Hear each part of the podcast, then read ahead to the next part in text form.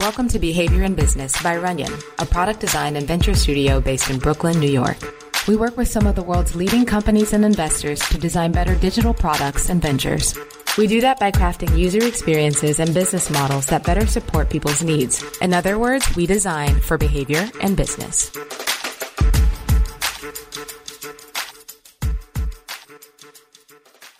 Welcome to Behavior in Business. Today we're welcoming Scott Belsky, entrepreneur, investor, operating executive. Thank you so much for being with us today, Scott.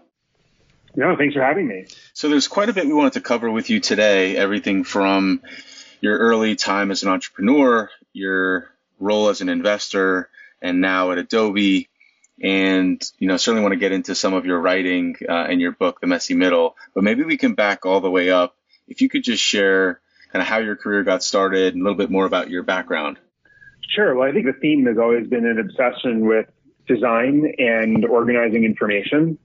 Even when I was, I started as a, as a science of earth systems major at Cornell as an undergraduate, and then found my way to environmental economics, and then to economics, and then undergraduate business, and then to the design and environmental analysis major. And I kind of graduated with most of my course load in both the design, environmental analysis, and the undergraduate business. And so I was always kind of the overlap of, of, of, of those two, and went to Wall Street to kind of cut my teeth on the business side, as most people did in two thousand one, two thousand two timeframe, and in a traditional finance job for a year and a half, but then joined this team within the firm focused on on organizational development and helping clients through their problems and that sort of thing. It was sort of like a squad within the executive office focused on a hodgepodge of different things. And I found myself once again using Adobe Illustrator to help show something rather than tell something, and started getting staffed in more projects where I was using design. And I was always thinking, gosh, design is such an organizing force.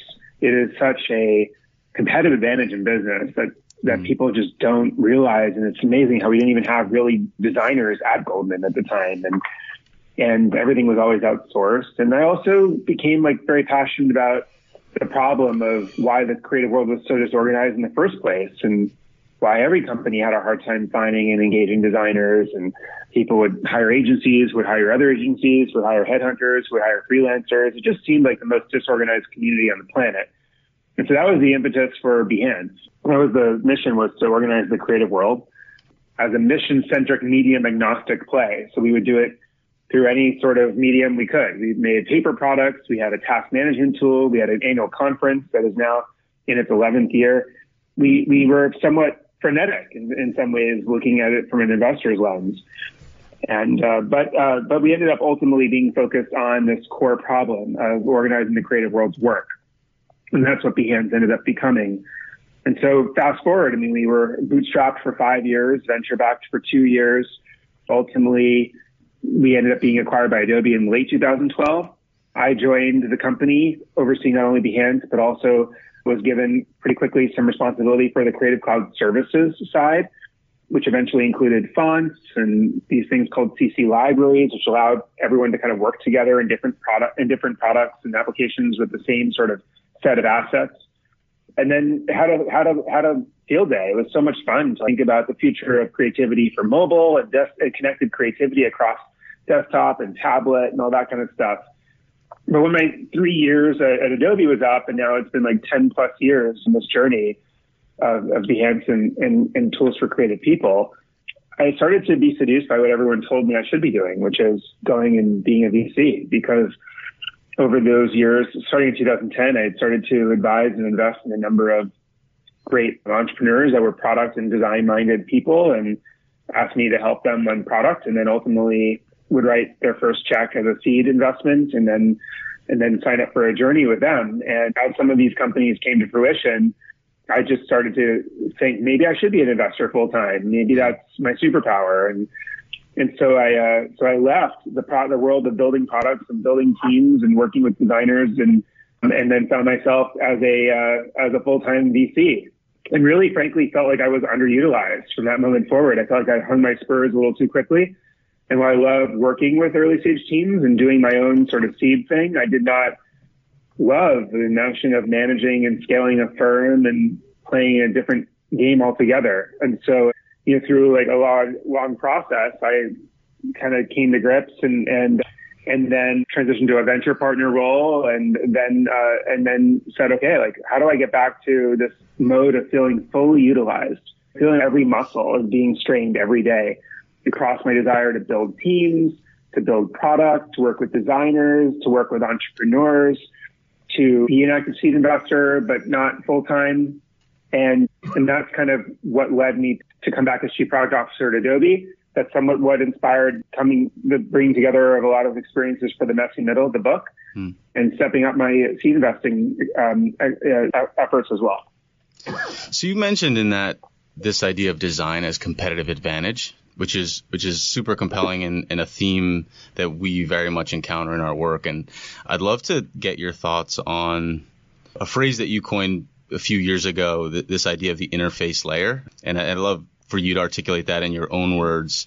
But but our interest in the subject and, and something that you, you wrote a post about later is, is something that is a constant inspiration for the work that we do. So when we think about designing products and ventures and doing that well, there's an, there's an idea or a, or a theory that design is becoming an increased determinant of success in product outcomes and in venture outcomes. And there's there's a few reasons that you get into in your post for why that is. And, and I think we largely agree with, with a lot of that. But I'd love for you to kind of share that theory, the interface layer. And and now that kind of time has passed since that, I'm just curious to see how you how you think that theory has evolved and where you where you see it showing up, maybe in consistent ways in what you had expected and, and perhaps differently.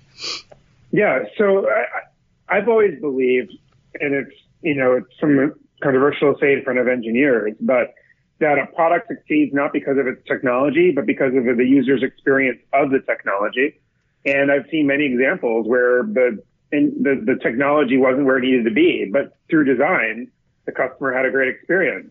So that's what led me to believe that wholeheartedly.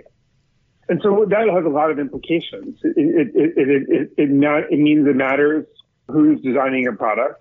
It matters whether the designer has the ability to stamp his or her stamp of approval um, on the on a product before it's shipped. It's the power dynamic within a team and how in the types of product managers you hire and the types of process you have for conceiving and iterating products and where you in, where you empower designers and at what phase of the process. And um, you know, and all those factors together, you know, ultimately determine whether a company is design driven.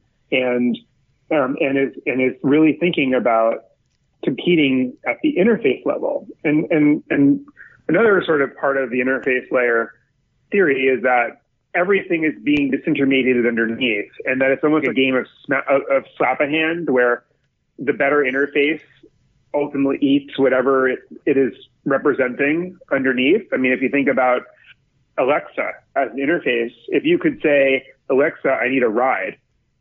And then Alexa determines whether it's Uber or Lyft based on proximity, price, or whatever those companies are paying Amazon. Suddenly, you see that the interface has displaced mm-hmm. in, in an entire world of technology or, or decision-making and, and platform power underneath. And it's just because it's a more friendly interface for you to request a ride when you need it. And I think that goes for many examples of visual interfaces, audio, you know, new uh, voice interfaces. And it's, but it's at the end of the day, designers have so much control over what those experiences are and what the defaults are and what you're, what you, what you see first. And so that's why I'm so fascinated by companies that are building modern new interfaces and the role of designers in, in leading those companies. Yeah. And so, and how are you seeing that evolve? Right. So, so, The the question I have is, is it widely understood at this point, or do you feel like it's quite commonplace now that the ingredients or the recipe for success has shifted from where it was five years ago, that there is a well understood respect for that role and a prioritization of it? I mean, you could take venture as a, as an example. Early stage teams, are you seeing the composition of that early stage team reflective of what we're talking about, or are you, or do you still think it has some catching up to do to kind of get to where it needs to be for what seems to be true about that interface layer and the, and the, and what that might mean for a successful outcome? Well, like you guys, I see teams that are across the spectrum all the time. I see some teams that are founded by a designer and have a design ethos from the beginning, and they do prototypes before they even write business plans. And it's all about really thinking through the the the interface and testing it and and making it a competitive part of their value proposition as a company. And I've seen teams that outsource design and are so focused on underlying market mechanics, and they're just totally missing the boat.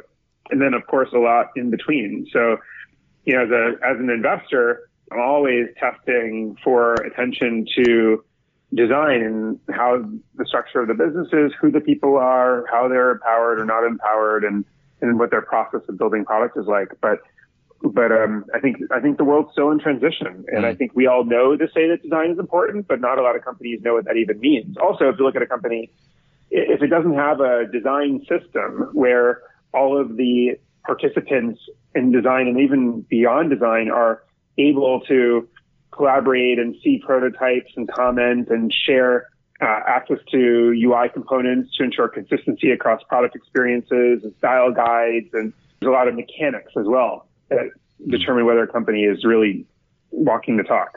How do you, how do you design for that receptivity? Because basically there are companies that do that well. We see it when we work with teams. And we like to say we work with teams that get it, but product t- teams speaking to design teams works. But how how do like, what are, what needs to be true for business unit leaders and product teams and design teams to work more effectively together? Well, they, I think that the I would say like everyone has to value the role of the designer, but actually it's a, it's also a top down thing. It's what is what how are people being structured and managed? Who's in charge? I always I always have my teams do concepting with product and design in the room, but not engineering, because I'm trying to solve problems with bias towards the interface and the user's experience mm. of the product. And so I purposely have a period of time where design and product iteration, and then I shift the power to engineering. And I say, okay, they have to accept what we're building in order for it to go into production. And so now there's a period where there's debate around the efficiency of the experience and the the cost of from a database call perspective and all the other implications before a product goes into production. But I'm designing the experience of building a product in such a way where the power is shifting in that order. So you know, that's one way you can instrument for that and test for it. And do you see a contrast in the early stage space versus companies at scale uh, at the Fortune five hundred level? So you're obviously inside of a large organization, but obviously within the design sphere, so it may look different. But in, in your experience with large organizations, do you find that the prioritization of product and design is similar, different, has caught up? Well, I think that it's it's it's starting to. One of the things I'm focused on with my teams, uh, one of my teams is building a product called Adobe X D, and we're trying to view it more as a platform for design in an organization as opposed to a product. And so we're thinking about how, how what does every stakeholder of design need to be able to do to work in that way. So I think tools like that are helping. Obviously, other tools like InVision and others that are about sharing prototypes are helping. And also just the, the notion of transparency in an organization. I feel when people start to see where a product is as opposed to hear about it, they have a greater sense of alignment. Hmm. And one of my macro beliefs in big companies is that they struggle when there's misalignment around the organization. And in order to solve it, they throw process at it. And that's where we end up being overcome with bureaucracy and meetings and check-ins and checkpoints and gates and like, and it's because there was misalignment and some great manager somewhere said, oh, great, let's just instill a process in order to make sure we stay aligned. And that just weighs an organization down. It creates all this organizational debt. And so I'm I'm more of a fan of not always solving misalignments with process, but also solving misalignments with prototypes and with visualizations of why we're doing something and how it's going to work. And that notion of a prototype being worth a thousand meetings could not be more true. Hmm. So I, that's one of the reasons we, I'm always pushing in an organization and leveraging design to just move mountains. And last question on the interface layer, we talked about sort of the commoditization or the simplification of the tech stack. Like when you're working with design teams or design founders who may be outsourcing that function to kind of really prioritize the interface layer or design the interface layer, what is your recommendation of the the point at which that becomes more core competency or internal or insourced? Is it is it kind of case by case depending on the product and, and the business model, or or do you have a kind of a philosophy around like how and when you integrate that function in a more kind of internalized way? Well, I always like to say you can't outsource your competitive advantage. And so teams have to decide like what are we going to be known for? Is it the speed of our product? Is it the interface? Is it the um Is it costs? Is it like, what are the, what are the things that we want to over-index on? And then those are the people that not only you have to have the best people for, but also you have to structure the organization so that they're central. And you have to also be honest. Like not every, you can't be, you can't prioritize everything. You can't be about everything. Mm-hmm. You have to make choices and at least have a stack rank. And, and that's, you know, what I try to do with teams is I try to figure out, okay, what is, what is the stack rank of the assets, the features that, that or the, the, the, the, the capabilities? What is the stack rank of the capabilities that this company has to prioritize in order to be really good at what they're delivering? And so for some, design is not that important. And, and that happens sometimes. Like that's okay. Just let's be honest about it. It's interesting to us, Scott, that first of all, you're at business school, right? You're, you're designing and launching yep. a venture. And at the same time you're launching that venture, you're learning business, right? And so, and, and having shared that experience, right, that's hard to do, right, for anyone. And so I think what we're yep. interested in is because because this is about behavior and business, you're thinking about users and you're thinking about product. At the same time, you're learning, you're doing the R C, yeah. you're doing the R C I curriculum. And so, where was there helpful crossover? Where, do, where yep. how did you learn not, what not to do? We always talk yeah. about constraints as being helpful, right? I, I know at business school, learning about the constraints of a financial model or accounting regulations. These are all things that are seem seem con, uh, constrictive, but actually they can be generative when you're thinking about design. So how did you navigate that experience, and where where was it good and where was it not so good? Well, listen, I mean, I think that for me, business school was really just about trying to figure out how to do more with less time and how to start to abstract the things I need to know in order to make decisions, whether it was in a case study in class or whether it was with my business.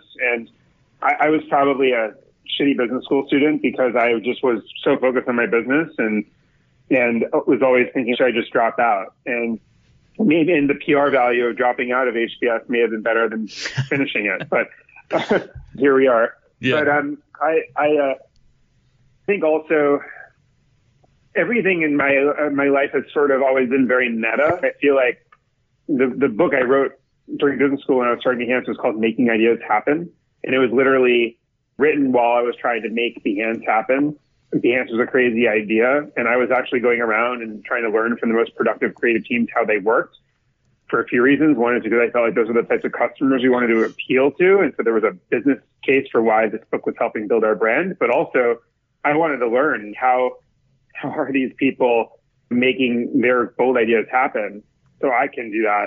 And the book was a great forcing function for me to take this effort seriously. So, I mean, The Messy Middle was written at a time where I felt like I was in the messy middle of writing The Messy Middle. I was in the messy middle of my career to some extent after an acquisition, not sure what I want to do next, tried to be an investor, didn't like that. Didn't, you know, it was just sort of like in, for the first time really ever for me, I was not exactly sure what where where I was going to end up and what I was intended to do. Behance was always an obvious thing for me. I was, hey, I'll just do this for the rest of my life. I love it. And I hadn't found that yet. Mm. And also, I was advising tons of entrepreneurs in the messy middle. They were all talking about the same things. They were either in a low point or a high point. It was always volatile, and there was always something to be figured out in either place that they were. So I don't know. It was, it was just, again, a very meta experience. And I, I tend to like that. I tend to like that feeling of feeling fully utilized. I feel like happiness at the end of the day is when you feel every muscle being stretched. And that's what I feel now with the product and the investing and the writing. It's, but you got to find your zone for that, I think. Mm. How do you do that? How do you do that well, right? Because you talk about being present, doing all those things at one time well, What, what are there any tricks of the trade or advice that you got along the way that helped with that? Well, I think I think I, I'm I'm constantly trying to figure out why I feel super engaged or why I don't, and I try to dissect that and understand, because it actually helps me make better decisions. There are companies I've invested in where I did because on paper this looked like a great idea, and it, on paper it looked like the right entrepreneur, but I wasn't just feeling engaged to a sufficient level, and I, those are tend, typically the investments I regret. So I'm trying to fine tune what that means for me, and because it, and but it's, I think part of it's introspection, part of it is being willing to kind of revert back to the previous version of you. I, I, we always talk about A B testing when it comes to products. We don't talk about A B testing when it comes to how you work and and even how you manage yourself and your career. You should always be A B testing something about yourself. Yeah. The way you track meetings, the way you run meetings, if you have meetings, the types of tools you use for email, the types of tools you use for other things. And then you either adopt the change or revert back to the previous version. And to me, that's a form of iteration of how I work that's worked for me. And I think the best companies do that too. But it's funny because we don't, it, it sort of goes against common sense. It, it, the idea of don't fix it if it ain't broke is exactly the opposite of what you should be doing. If something is working for you and is part of your competitive advantage, then try another tool and see if it gets you even better. If I'm a great person over email, for example, then try to find this app and then that app. And now I'm on Superhuman because I keep changing new ones. And that's to me the absolute best in class email management experience, so, as an example. So for a lot of our work, the inspiration to build compelling products and, and design comes from people. And we spend a lot of time studying behaviors, uh, motivations, pain points to really surface what that could be that translated becomes great product. So just thinking about your experience first at Behance and now at Adobe, right? In both cases, the designer is is kind of the end user. Can you share with us about whether it was the impetus for what you ultimately created or how you kind of continue to listen to the different things that might inspire uh, different directions or new products? How do you witness that behavior? How do you study that behavior? How do you kind of introduce that, those learnings or those behaviors into the workflow that you have as far as, as design is concerned? Well, I think, I mean, I, to me, the competitive advantage in creativity is organization. And the best designers I've ever worked with are actually among the most organized designers I've ever worked with. Mm. The way they manage their components, their style sheets, their, but it's funny because you don't learn that in design school.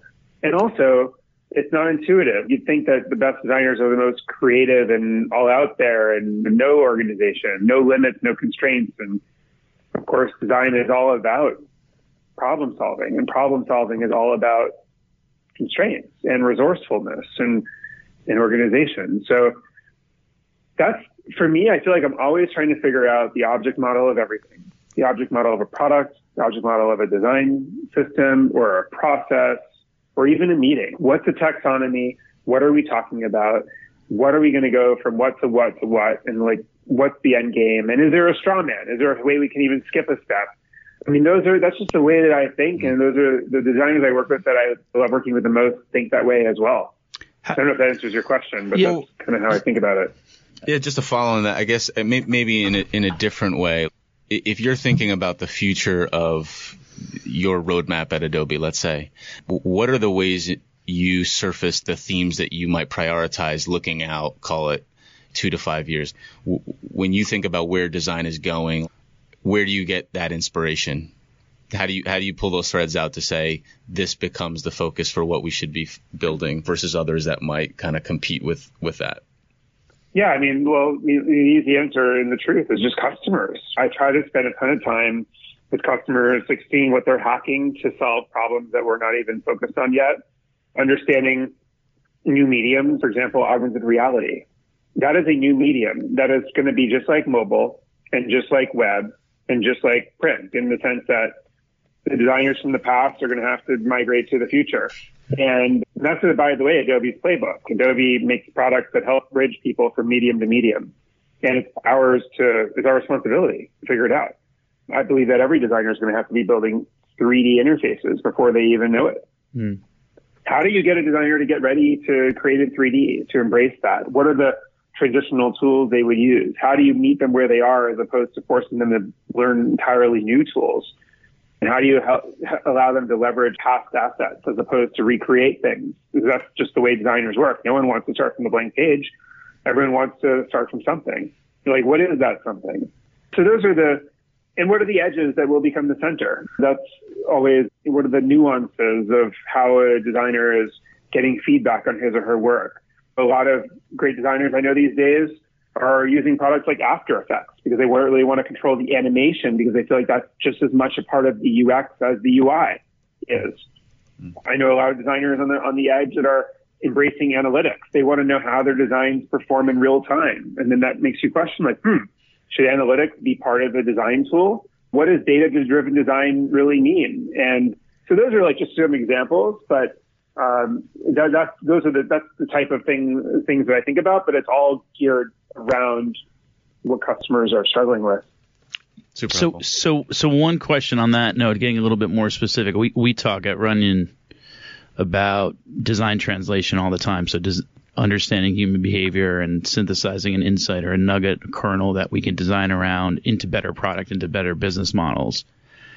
Is there an interesting, was there an interesting moment at Behance or as you're at Adobe now where you, you noticed an interesting behavior that was illuminating that you'd never seen before? And, and how did you, and if you did, what was it? And how did you better support it in the product that you were offering? And again, whether it was at Behance or at Adobe, just think it would be interesting to understand that connection between observation and synthesis into product. Well, I mean, I think one of the, one of the things that I've all believed over the years and found and then have really driven across a lot of products I've been involved with, especially consumer products, and even products like Pinterest or Periscope or others, is this notion of ego analytics and the belief that in our first initial engagement with a product, we have no faith in the value the product will ultimately bring us. We want an immediate return of some form of gratification. And the lowest kind of low in the Maslow's hierarchy of needs in this instance would be feeling like good about myself and feeling like I'm, my ego is being stroked in some way, or I'm reaching people, or I'm impacting people, or people are watching my stuff, or people are looking at it, or people are liking it, or it's the ego analytics that help me take a second look at the product and feel good about myself very quickly, enough to either engage and find more real value and deeper value and long-lasting value. And so I'm therefore always thinking about, especially with consumer-facing products, how are how is the user's success being merchandised back to the user? How is it central to the experience? Mm. What is the thing that they are racking up or getting in an early stage of using the product that feed their laziness, vanity, or selfishness in some way, shape, or form? And how does that become a part of the first mile framework for a product experience? I mean, there's so much to be done there and be thought about in any consumer-facing product. And it's one of those areas I feel like teams don't think enough about, but is a behavior I really believe in. I think we have too much faith in our customers, and we have to realize before their first few minutes in our product, they're a completely different type of customer. And we typically build, it's, it's the ultimate irony that teams spend the final mile of their experience building the product, building the first mile of the customer's experience using the product. When in fact, the first mile of the experience is all that matters mm. to every customer, right? Because that's well, the one thing that every customer shares. And then only, only smaller cohorts get through that first mile. How could you not spend a majority of your time nailing it? Um, that resonates a, a lot backwards. with with with what we think about and work on for sure. Yeah, that's a that's a strong insight. The Messy Middle, the book you put out recently, sounds like a lot of the inspiration to write that was from your own experience. But maybe take us through the motivation to write it. Why, why do you think it's an under-discussed topic? And any threads you wanted to pull out for us in terms of, of why you think it's an important book to yeah, read, either as a designer or, or operator. Well, I mean, The Messy Middle is about volatility, and it's inspired by my frustration with how much, how obsessed we are with the starts and finishes of everything, and how little is discussed about the volatility in between, specifically the lows where you're working amidst complete anonymity, uncertainty, ambiguity, and you see no end in sight. And then the highs where something is working, and it's either how you work or how your team is working or something about your product is working. How do you optimize the hell out of it? And and the, the, the insight to start with is that we're not our best selves at the lows or the highs. When we're at those lows, we make decisions out of fear, and many examples there. And then when we're at our highs, we falsely attribute the things that we did to the things that work, mm. which also then impacts our decisions. And so in this extraordinarily volatile in-between, I think there is specific insights around how to endure the lows, how to optimize the highs, and also how not how to not screw up the final mile of any project before you launch something, before you share something, before you go public, before you get acquired, or before you go bankrupt. A lot of weird stuff happens in that final mile that also warrants discussion. So that that is that was my goal for the book, was to, to capture that. Sure. And it, th- there seems to be a, a prototypical founder for somebody who excels at, at the beginnings and early stages of a company. And then there's somebody who maybe who's more ideas driven or visionary. And then there's sort of a prototypical operator for somebody who's excelling at later stages, who's responsible for scaling a company, who's perhaps more analytic. And I know it's generalizing, but I'm curious with respect to the messy middle in, in your study of this and in your own experience, is there a profile of operator that makes sense there? Is it just about kind of putting different kind of modes and mindsets on to to pay attention to some of the pitfalls and sort of opportunities that you're you're highlighting? Or how would you characterize the right team or person or profile for for someone in that stage? Right. Well, I think one of the competitive advantages of great companies is just sticking together long enough to figure it out. And I think that, and you're in terms of how to navigate that messy middle, there's a whole I mean, there's probably a hundred different uh, features of, of an entrepreneur that I would, and a team that I would look for. But I mean, one of the rare ones is the ability to be a narrator of the journey for your team and to merchandise progress back to the team so that people feel progress and then therefore make more progress, which actually tracks back to some of Teresa Mobily's research at Harvard Business School around the the relationship between progress and motivation.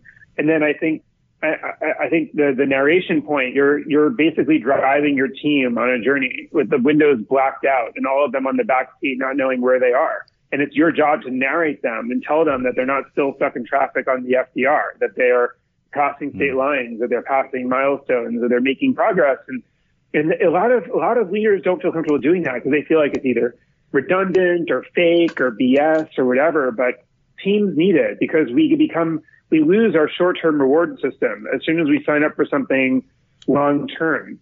And we need to supplement it with something else. We, we can't fool ourselves into thinking that we don't need it because we're motivated by some long-term outcome. It just isn't biologically natural for us. And, and I think that's one of those things that founders typically don't do as well as they need to, and uh, or any leader of a product, a bold journey. Sure. And, and in your experience, do you find that because you spend so much time with designers, do you find that design operators and founders handle the messy middle any differently? Any patterns you've noticed there, or is it kind of largely consistent regardless of, of founder? I think we're all in the messy middle, and I think uh, we all deal with it when we're in it. And I think that designers have a superpower, which is they can help us visualize the narrative and visualize progress. And, and that's a very, very, very powerful tool. I mean, just like marketing, the hundred plus billion dollar annual production industry of uh, that compels us to take action and believe things. I mean, why are we using the same tools like billboards and marketing and um, and, and design-driven experiences to make our own teams believe in their own progress and feel motivated towards a particular outcome? I think that we should be. That's terrific. Thank you. Thank you so much for your time, Scott. I know we're over time. We just have one final question we wanted to, to part with, which is, what's the best advice anyone's ever given you? Put you That's a, a little hard bit one. On the spot Let's here. See. I think I think it's tied between two mentors. One, John Maeda, who kind of once told me that some things in life are just about adding a brick. And mm. it's a longer story, so unfortunately I can't share the context of that advice, but it was helpful for someone who's always wanting to start big things and do wild things. It was a helpful reminder that sometimes the The, the contributions you make to companies or to communities, you know, is more about longevity than it is about degree of impact. Mm. And then Seth Godin, who always tells me to keep making a ruckus. And that has always meant different things to me at different points in my career, but it's always meant something. That's terrific. Scott, thank you again for your time. Really appreciate your insights. Best of, of luck course. with the with the Messy Middle and Adobe. Hopefully catch you soon. Thank you, guys. Take care, appreciate Scott. It. Thanks so much. Yeah, take care. Bye. Of course. Bye. Thanks for listening.